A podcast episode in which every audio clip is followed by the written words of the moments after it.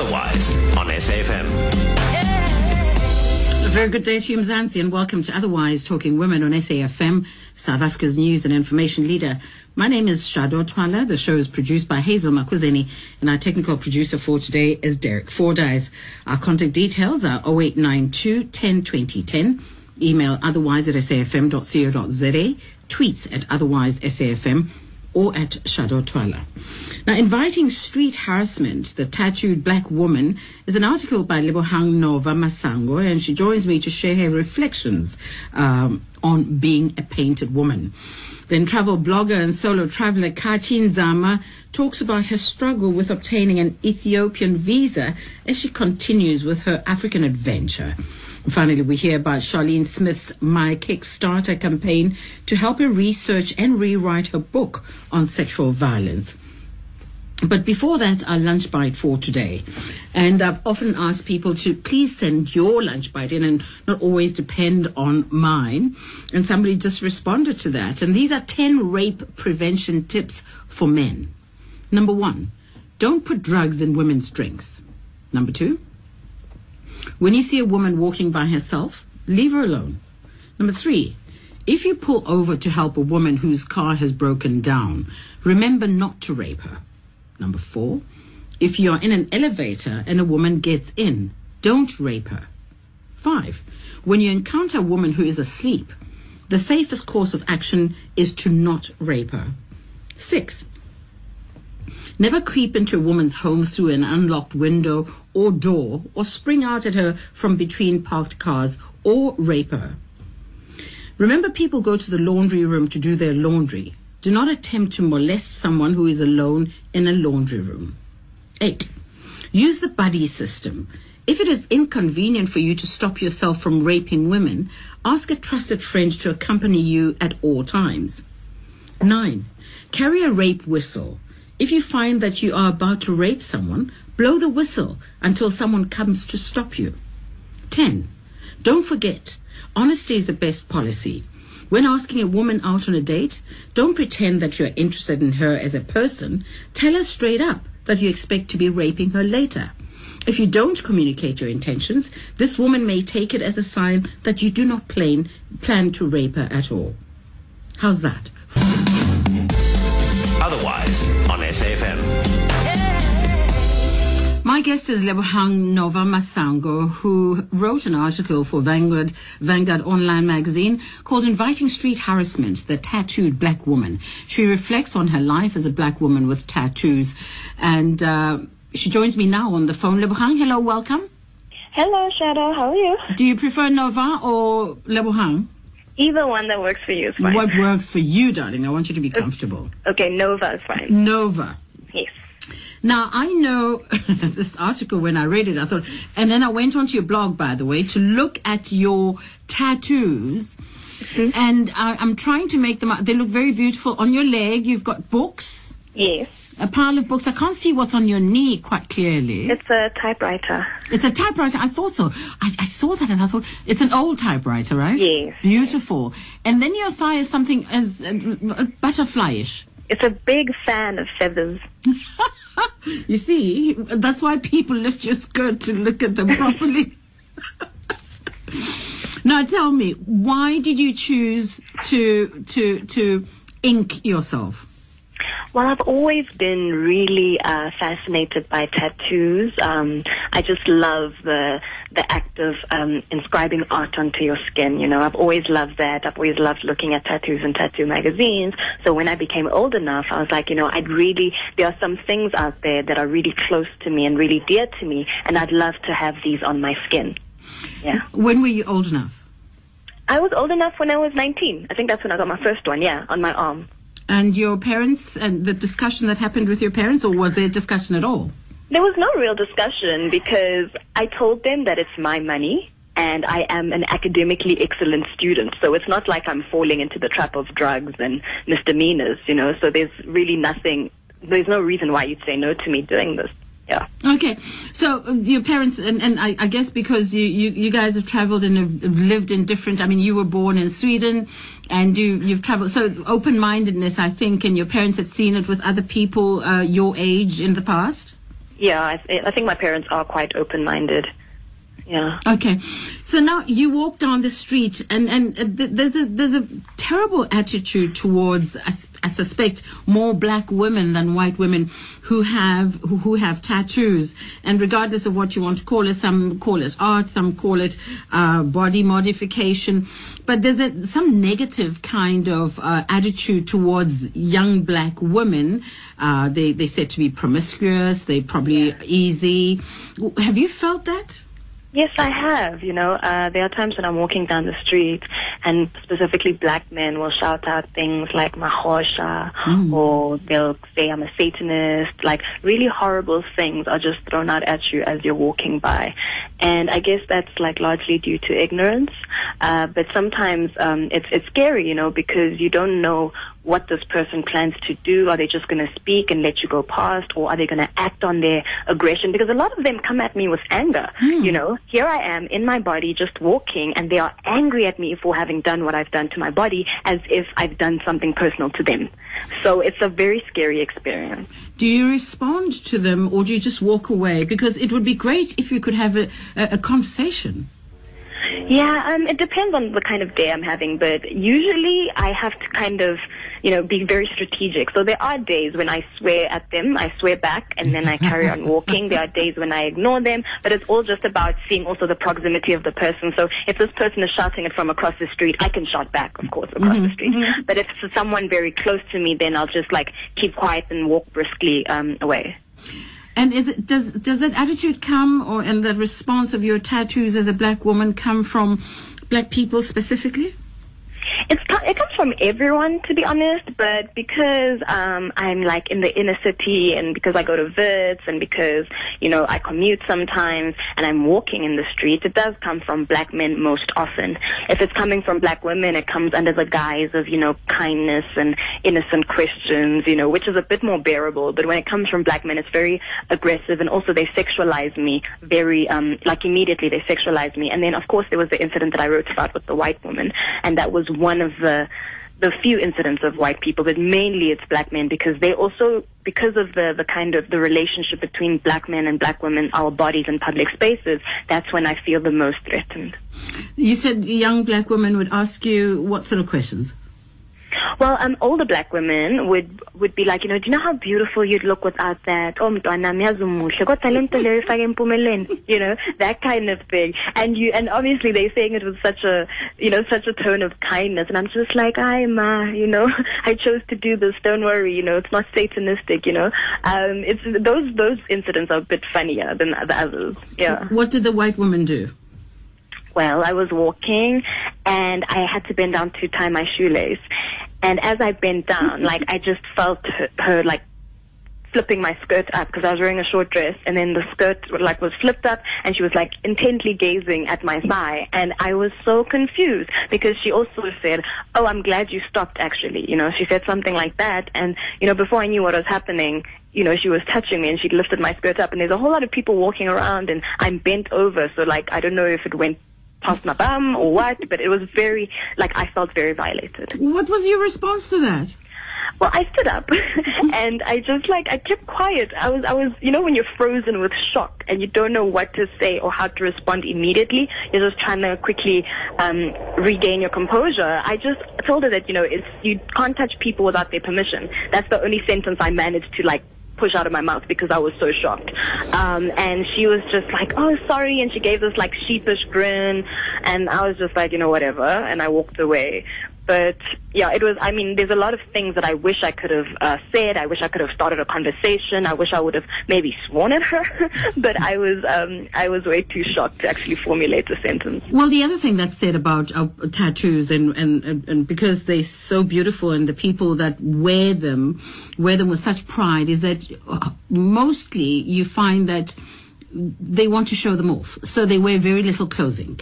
Mm. You know, and, and I suppose that's where the, the whole thing of, of promiscuity and all of those kinds of accusations come at you because Yeah. you're so proud of your paintings and, and you want to show them off as much as possible every day. And some people say it's, a, it's about attention seeking, etc., etc. So are you surprised at, at the people because they probably want to admire it, you know, because it's there. Um, so stop a little. Let me see what you've got, and maybe I hope it. I, I wish it would come with a conversation. But are, are you? Are you aware that it invokes that sort of uh, curiosity that possibly it's innocent, uh, apart from the men that call you Mahosha, obviously? Um, I'm aware of it now. You know, now that I've been tattooed for like over five years or so. Now I'm starting to understand it. But before then, even when I had no tattoos and I was interacting with people with tattoos, I'd always do it in a very respectful way, you know, and I'd only interact with people that I knew personally. But with other people, you know, I just like let them walk past and I, I have a quick look and then I move on. I'd never get into strangers' personal space. So, I mean, even when I tell my friends about these incidents, a lot of them are like, yeah, but I mean, you went and tattooed your entire leg. Of course, I'm sure you knew this was going to happen. and I'm like, well, I did not because that's not how I interact with people. So I, I've never had an experience of this before. So it is quite surprising to me. I understand it now, but I think even though it's coming uh, from a position of innocence with most people, they kind of need to understand that I am faced with these innocent questions every single day from more than one person. And so I don't even, I can't entertain it anymore. Else I won't get on with my day. You know, I'll have to just stop and kind of hold a conference for everyone who wants to talk about my leg instead of going to class. You know? I love the conference because that's what I'm, I'm, I'm, I'm wanting you to suggest now because it's uh, black people and, and scarring is not a new thing. It's, Yes. it's been done traditionally. I had a grandmother because, um, my grandmother was Tswana, and from her, her tribe, they had to almost tattoo a line from, from the forehead right down to the nose, the middle of the nose. And and on the cheeks, and it, it, it was just normal to, to, so that the tribe understands that they are a tribe. But Yeah. what do you think we ought to learn about that? Is there a link between that and and tattooing? So, you know, uh, scarring, as as they would call it, and tattooing historically. I think there is a link, um, and even beyond the Tswana, there in ancient Benin, uh, the Dahomey, they they used to do you know scarification, very intricate scarification on their chests. The Maori of New Zealand, they've got it on their chins and their faces, you know. So scarring and tattooing is something that the Aboriginal peoples of this world have always done. And I suppose with the onset of Victorianism and Christian practices, that people began to shun away from that. And a lot of uh, our thinking as black people right now is informed by those backgrounds of having gone to church or those backgrounds of um, having been in church and so on. And so you would see things like this um, as the context of being evil or just being um, subversive, you know, in a way that we don't understand. But I think there's definitely a historical link. And if we knew more about ourselves as black people, we'd understand that tattooing is just an evolution in the way that we mark ourselves and in the way we inscribe meaning onto our bodies. But also the way we mark ourselves as individuals now, because it's not a community marking, it's not Yes. a, a tribal marking, it's it's a personal marking. That says what about you, though, Nova? Um, it, it just, for me, you know, it's just about my love of writing and books and literature.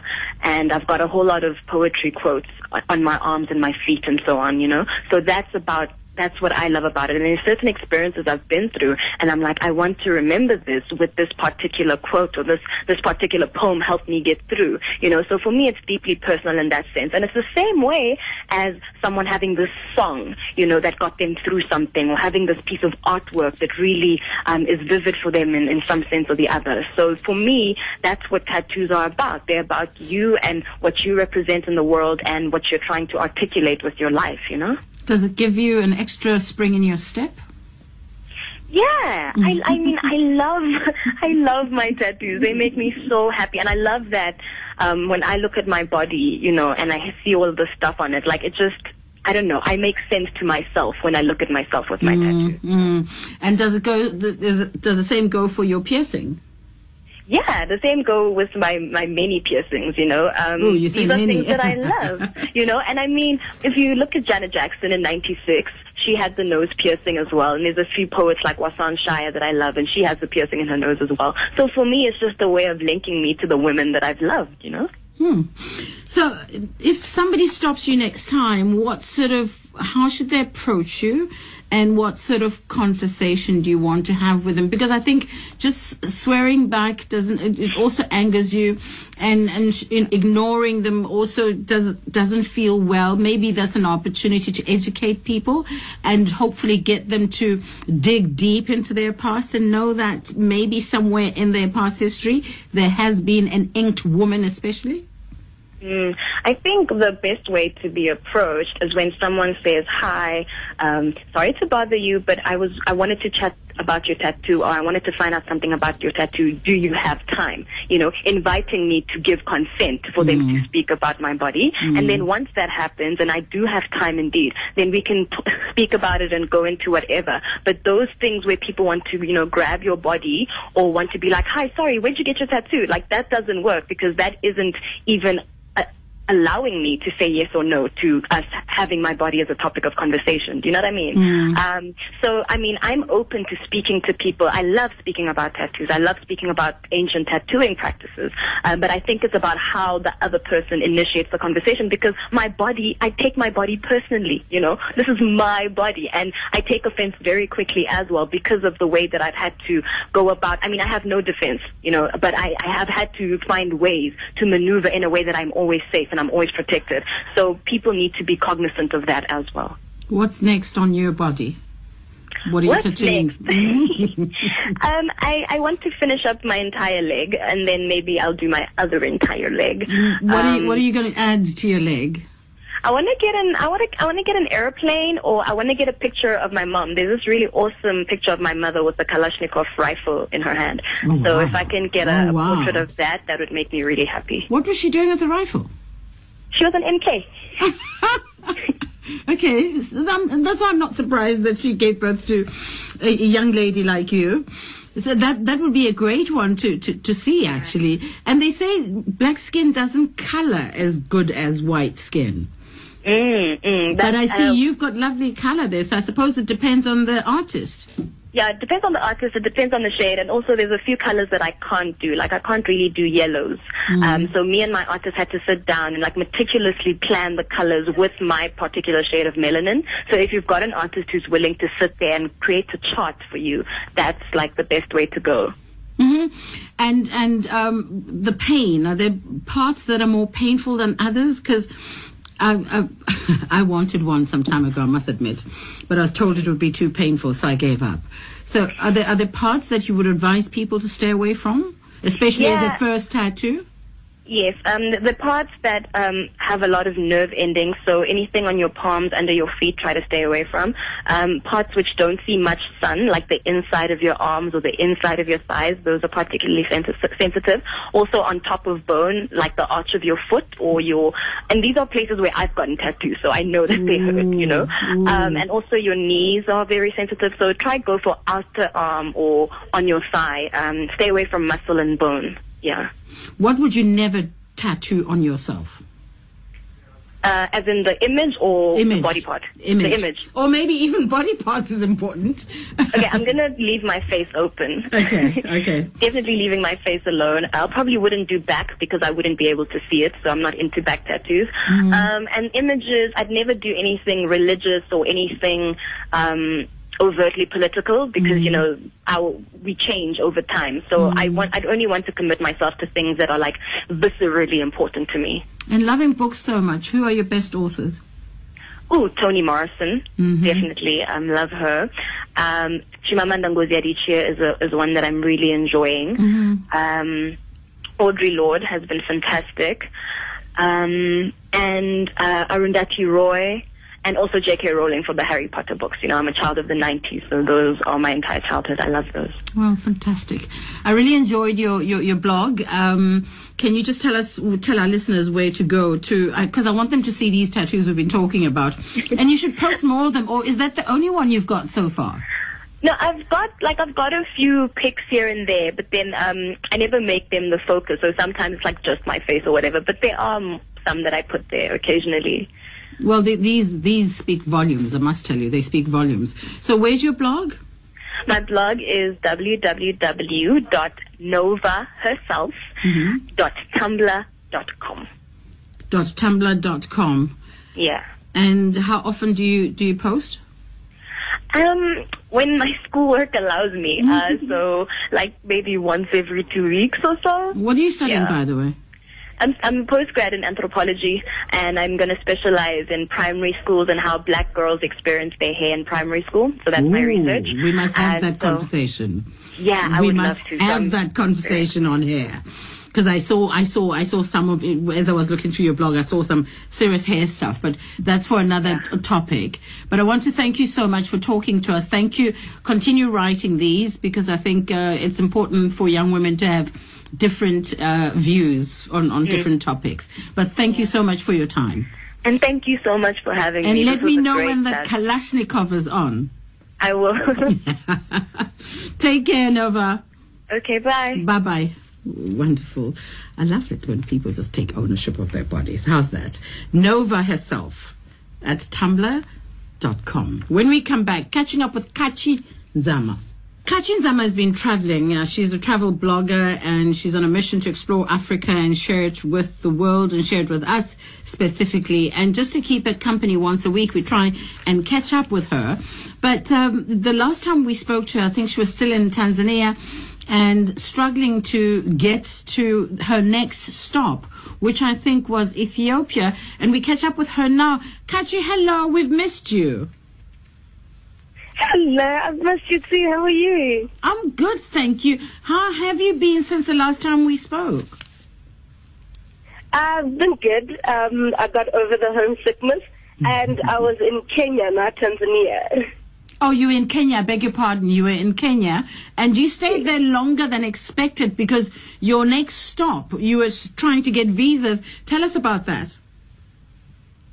Um, yes, I stayed in uh, Kenya for five weeks, trying to get visas for Ethiopia, Sudan, and Egypt. Um, because I had visited the South African uh, embassy in Nairobi, they gave me a letter informing the other embassies of what I was doing and that they were supporting me. So in Egypt, for the visa for Egypt, it was not hard at all. And then, um, but it just it takes about two weeks to get that visa, so that's what took the longest time. And then for Sudan, um, I got, I went and I had everything prepared. I gave it to them, and before you get the visa, they have to go to take your passport to the High Commissioner and say, "We've got this person. They would like to go to Sudan." And when the High Commissioner saw my passport, he was like, um, "I would like to see this girl before we give her this visa." So I went and I met up with him, and I told him what I was traveling for and what I was doing, and he was like, "Okay, it sounds good. So I'll give you the uh, visa." So I got that one very easily, but Ethiopia was hard. Ethiopia refused the visa. I begged and pleaded. They refused. They said, no, you have to go back to South Africa to get the visa. and there was absolutely nothing I could do about that. So um, I went on social media and I was just like, guys, I am broken. My journey cannot end like this. They're refusing a visa. But I can get a visa um, at the airport. If you fly in, they will give you a visa, but they will not give you a visa if you're going by public transport. So um, some person online was like, hey, um, can you just send me your ID number and your name as per your passport and I'll buy you a flight ticket into Ethiopia. And will you will you will you hold that hold that thought? I want to hear the story some more. We're catching up with Katchie Nzama. So Katchie, somebody you don't know on social media hears you moan about your uh, your, your Ethiopian visa and how you cannot get it unless you fly in.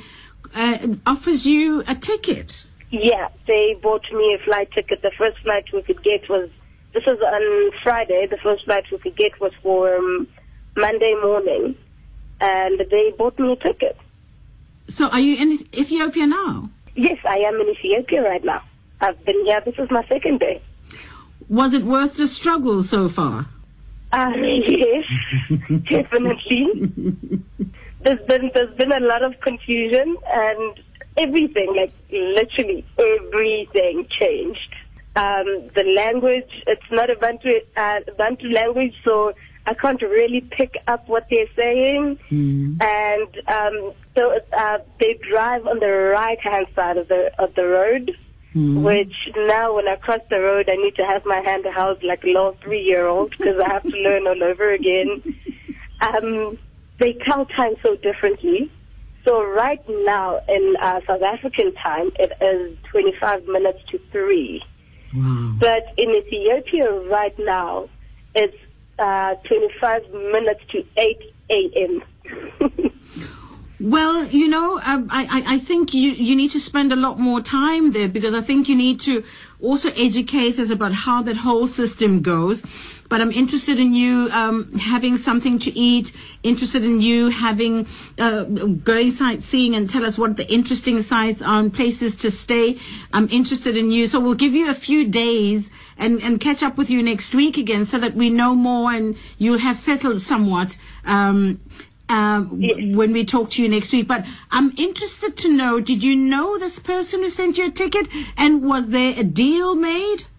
Um, no, no, no, no, no. It's somebody who just. Um, so what happened was, um, I've got this person on Twitter and I have them on Facebook. And when they refused the visa for Ethiopia, the only thing I could do was just sit on the pavement and break down. And I sat on that pavement and broke down. And I went and I wrote on Facebook and I said, right now I'm just a girl crying over a visa on the pavement in front of the Ethiopian embassy. And they sent me a message to say, hey, um, just get me the details for a flight and I will sort you out. And I was like, okay. And then um, I have, I know their name. I, I had never really had a conversation with them, even on social media or anything, but I've never met them or anything. Wow, that's that's that's who we are as South Africans. Ubuntu plays a great part there. Well, Katchie, I'm glad you're safe. I'm glad you you've gone across, and we'll catch up with you next week. But go ahead and, and find all the interesting things, and uh, let us know when we talk to you again next week. Um, uh, you know about I will do Addis at all. Do you do you intend leaving Addis, going somewhere else around Ethiopia? Um, no, I no, I don't because I don't know any other people outside of Ethiopia, and I don't think my hosts know anyone else. But um, I met a girl yesterday, my host friend, and we went out for dinner, and her dad picked us up from the restaurant. And when we got home, they phoned and they were like, "Oh, can can you please just come sleep over at our house just for one night?" And I was like, "Okay." Aw. So I'm gonna go spend the night with them tomorrow night. Well, that's great. We we wish you all the best and, and be safe. Thank you so much. I will be. Thank you, Katchie. Uh, she's a travel blogger, and uh, you you can find her on Facebook and Twitter as uh, Solo Traveler. When we come back, though, we talk to Charlene Smith uh, about her Kickstarter campaign to help fund the writing of Never Evicting, Never a Victim, speaking out about sexual violence after this. Otherwise, on SAFM. Charlene Smith is a multi award winning journalist, documentary filmmaker, and broadcaster, author of 14 books, and authorized biographer of Nelson Mandela. And she's a sought after public speaker. Um, but Charlene's life turned around on April 1st, 1999. She joins us now to talk to us about her Kickstarter campaign to help fund the rewriting of, or the writing of Never a Victim, speaking out about sexual violence. Charlene, welcome and thank you for joining us.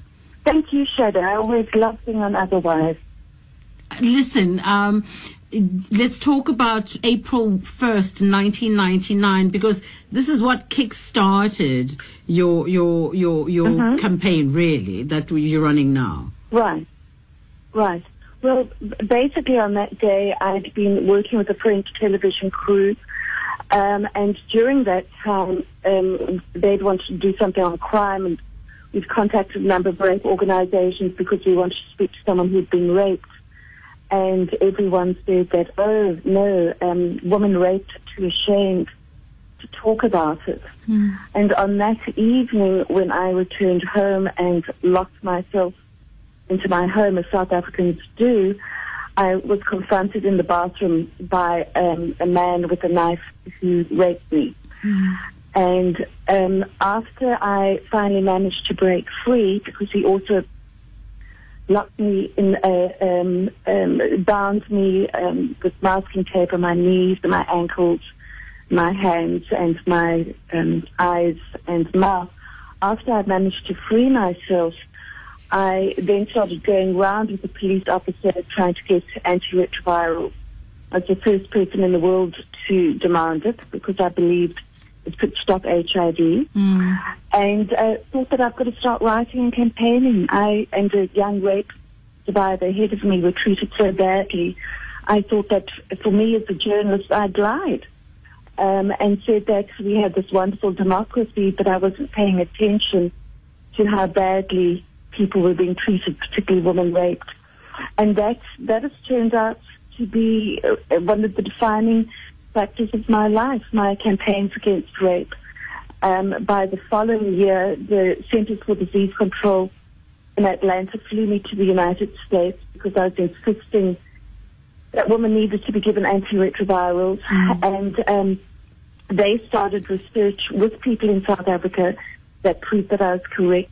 And by 2004, there was a protocol that's now being used all over the world. But even before that, um, you had hospitals like Netcare that started giving antiretrovirals. GlaxoSmithKline started giving free starter packs because not only did we have the highest rate of rape in the world, we also had the highest rate of HIV. Charlene, we've had lots of rape cases in the country. Um, 1999, this happens to you, uh, as opposed to sitting there and feeling sorry for yourself and not knowing how to move on with your life. What do you believe that you had uh, that you can share with all these women who are still um, struggling to move on with their lives or even do something as meaningful as you are doing? Well, you know, I don't, I don't necessarily believe that I'm more meaningful than anyone else. I, I felt that as a journalist, I had the ability to speak out and therefore a responsibility. I also knew lots of people who were in power, so I started petitioning them and banging on their doors. And I was just really angry um, that this was happening. And the other thing was, I was a mother. I was raped on my daughter's birthday. Um, I um, she was she was down in Cape Town studying. My son, it was two weeks before his birthday, and um, he'd gone out to watch a movie with friends, and I felt I had a huge responsibility to my children because how I responded would show them either that we can cope after terrible things happen to us, or we can be defeated. And the other thing I was I was really very clear about was uh, there was lots of myths that I'd heard about rape, like we all feel dirty and we want to scrub ourselves. I didn't feel that. I had no sense of shame, and I was very strong that I felt that people who do nothing are the ones that should be ashamed, not us, not those of us who are raped. Um, and there was also something that that that uh, as a mother of a son um, and taken around by a police officer who was very kind to me that night, I was very clear that if I hated, then I would always be the victim of the mm. rapist. I mm. would always carry him with me. And I wasn't interested in carrying him with me. And I was very clear that this wasn't what men do, it's what sick individuals do. And that we needed men with us to fight this. Let's talk about the Kickstarter campaign because I want us to get to see to it that this book is written. Because if the book contains some of the things that you mentioned to us now, I think it's very, very important, especially in this country. So, what do you want us to do? What is the Kickstarter campaign for? Well, we said it was to help fund the writing of the book, but how do you want us to assist? Well, you know, basically, if, if people could log into www.kickstarter.com and then look for Never a Victim, because that's uh, the working title of the, the book, and if they can fund anything from $10, um, that's, that's equivalent of a 100 Rand, um, I would be unbelievably grateful.